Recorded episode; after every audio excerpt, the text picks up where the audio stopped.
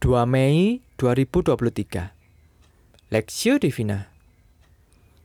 Yeremia pasal 48 ayat 1 sampai 14 Mengenai Moab Beginilah firman Tuhan semesta alam ala Israel.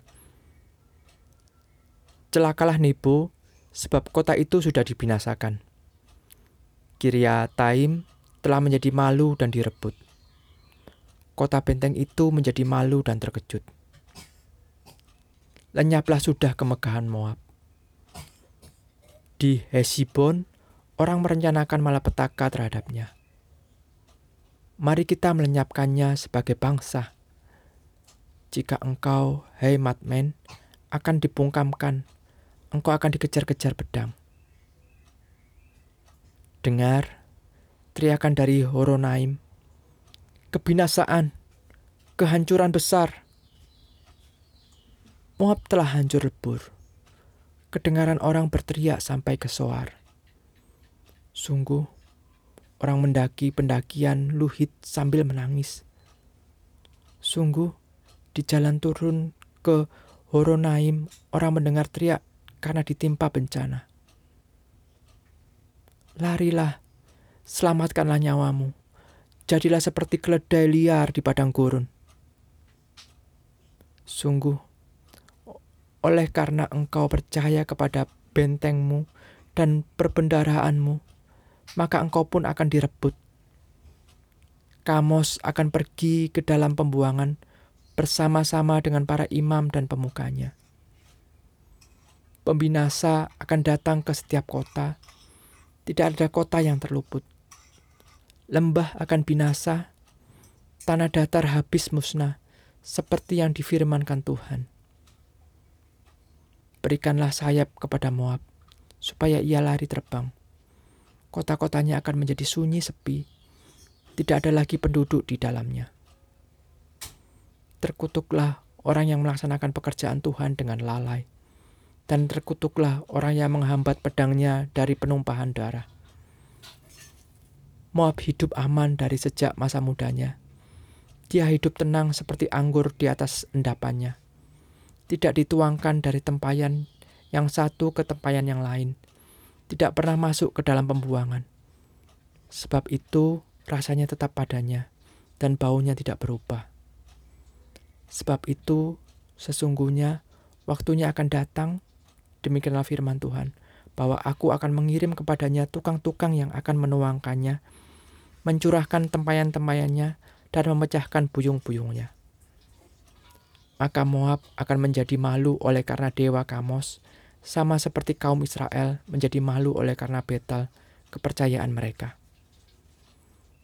Bagaimana, bagaimanakah kamu berani berkata, kami adalah pahlawan-pahlawan, orang-orang yang gagah perkasa untuk berperang.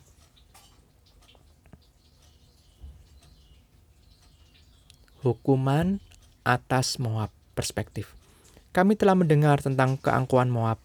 Alangkah angkuhnya dia. Tentang kesombongannya. Aku ini kenal kepongahannya. Demikianlah firman Tuhan. Tidak benar cakapnya dan tidak benar perilakunya. Yeremia pasal 48 ayat 29 sampai 30. Bangsa Moab adalah keturunan Lot, keponaan Abraham. Mereka hidup bertetangga dengan bangsa Israel. Sekalipun memiliki ikatan saudara, mereka cenderung memusuhi bangsa Israel. Dan bangsa Israel sering tergoda mengikuti bangsa Moab, menyembah dewa mereka. Kita tahu termasuk Raja Salomo yang pernah akhir pemerintahannya jatuh ke dalam dosa penyembahan berhala karena pengaruh dari istri-istrinya. Salomo mendirikan bukit pengorbanan untuk dewa Kamos, dewa kejijikan sembahan orang Moab. Satu Raja-Raja pasal 11 ayat 7. Namun tidak semua orang Moab jahat. Buktinya, ada satu nama kitab dalam perjanjian lama mengenai nama salah satu perempuan Moab, yakni Ruth. Bila melihat peringatan yang disampaikan Nabi Yeremia, bangsa Moab saat itu ialah negara yang kaya, punya kota-kota pertahanan yang sangat kuat, rakyatnya hidup dalam tingkat keamanan yang sangat baik karena kotanya dikelilingi oleh benteng. Dan orang Moab ini bangga dengan dewa mereka, yaitu dewa Kamos. Yesaya mengingatkan mereka agar jangan menjadi sombong, karena karena nasib mereka akan sama dengan bangsa Israel. Mereka akan dikalahkan, ditawan, dan dibuang. Beberapa hal bisa kita pelajari dari kisah ini. Pertama, kenapa ke mana pun kita bisa membutuhkan orang. Ia merasa diri sudah baik, hidup dalam suasana aman dan nyaman, tidak butuh orang lain dan tidak pernah melihat keluar. Jangan hidup hanya berfokus pada aman, nyaman, dan menikmati sendiri semua berkat Tuhan.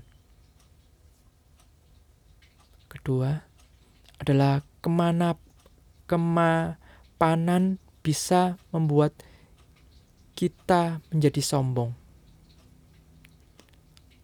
Moab melihat bangsa Israel yang dikalahkan musuh sebagai bahan tertawaan dan menganggap bangsa Israel sebagai pencuri. Setiap pembicar setiap membicarakan bangsa Israel, orang Moab menggeleng-gelengkan kepala, tanda meremehkan mereka. Ayat 27. Akhirnya Tuhan menghukum Moab dan membalikkan keadaan. Semua harta kekayaan yang mereka tumpuk habis dirampas musuh maka habislah sudah semua kebanggaan. Ayat 36. Moab menjadi malu, menyembunyikan muka, ia menjadi bahan tertawaan. Semua orang yang pernah tahu kejayaannya terkejut. Ayat 39. Studi pribadi, apa yang membuat Allah marah kepada bangsa Moab? Kadang-kadang tanpa sadar, apakah kita juga memiliki sifat dan karakter seperti orang Moab?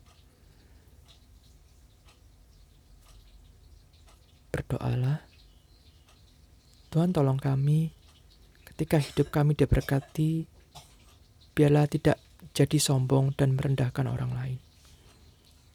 Kami mau belajar berbagi dari setiap anugerah dan berkat yang telah Engkau beri.